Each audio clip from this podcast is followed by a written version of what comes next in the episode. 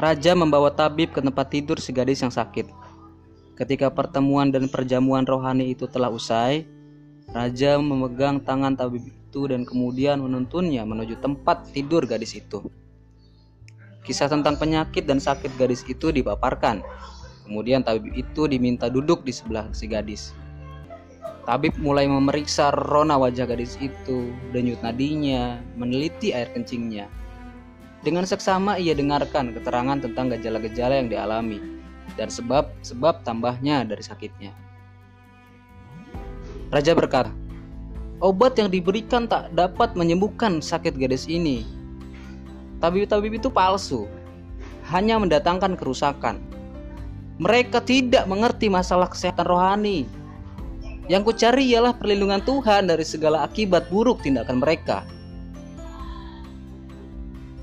Tabib itu tahu sumber sakit gadis ini. Rahasianya mulai tersingkap.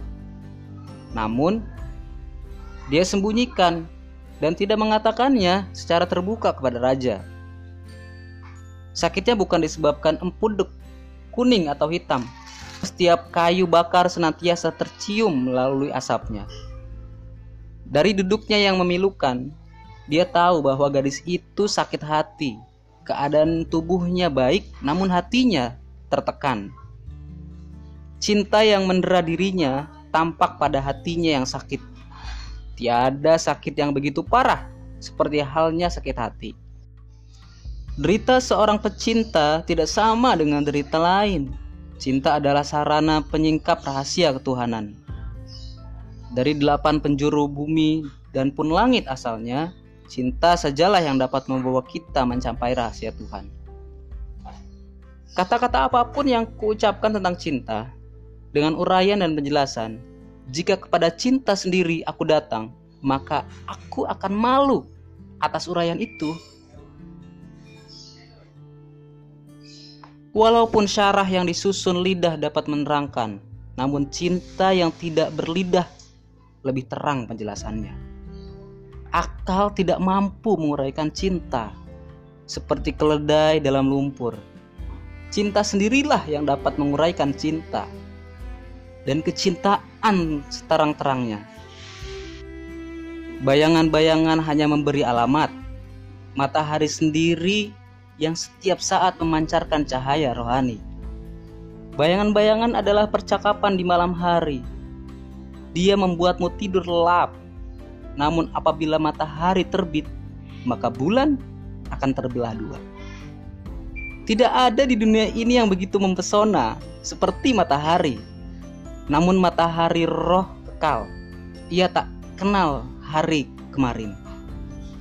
Walaupun matahari alam itu istimewa, namun masih ada yang menyamai matahari roh yang memancarkan sinarnya di atas angkasa raya tak terlihat oleh pikiran dan pan tanpa rupa pula. Di manakah ru ruang dalam khayalan bagi zatnya? Hingga yang serupa dengannya dapat hadir di dalam khayalan.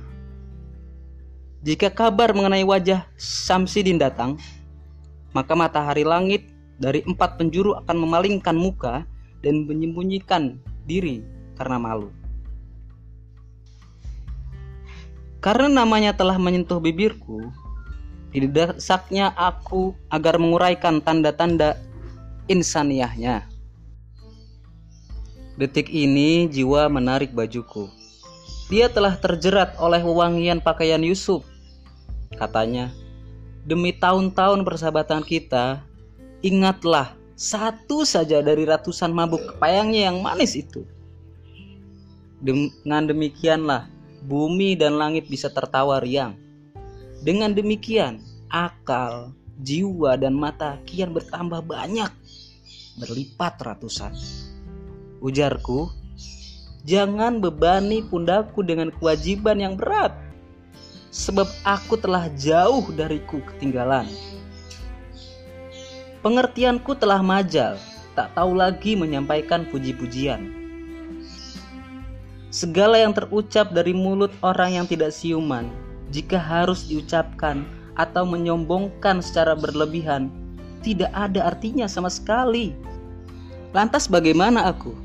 yang tak memiliki hati yang sadar, harus mengurai hal ihwal teman yang tidak pernah memperlihatkan diri. Biarlah kita kesampingkan dulu uraian tentang perpisahan dan darah kalbu ini. Kisahnya akan kami sampaikan lagi pada waktu yang lain. Dia berkata, "Beri aku makan, sebab aku lapar. Jadikan aku pejalan kencang, sebab waktu adalah pedang yang tajam, yang terhunus." Seorang sufi ialah anak masa kini. Oh, sahabatku. Dia bukan aturan sebuah jalan yang berkata, besok saja. Apa benar kau seorang sufi? Sehingga apa yang ada harus diuras habis seraya menangguhkan bayarannya. Aku berkata kepadanya, sebaiknya rahasia sahabat disembunyikan. Sekarang dengarkan olehmu apa yang tertera dalam kandungan kisah. Rahasia pecinta lebih baik disampaikan melalui kisah orang lain. Katanya, katakan terus terang tanpa keraguan. Jangan abaikan aku, wahai yang gemar berolok-olok angkat tabir dan katakan tanpa tedang aling-aling. Sebab tak sehelai kain pun kupakai dalam hati jika aku tidur bersama dia yang maha terpuji. Ujarku, jika tidak nampak telanjang di depan mata, tentu bekas dari keinginanmu tidak akan terdapat di dada dan pinggangmu. Mintalah apa saja yang kau inginkan, asalkan sesuai takaran. Seberkas jerami tak akan dapat menopang gunung, jika matahari, sumber terang dari dunia ini, sedikit saja lebih mendekat ke bumi, semua pasti akan hangus terbak. Jangan berburu kesulitan, rasa takut dan pertumpahan darah. Jangan sebut lagi matahari Tabriz. Rahasia ini tidak berufuk. Katakan dari awal, pergilah. Untai permulaan kisah. Jalin dengan bagian-bagian akhirnya. thank you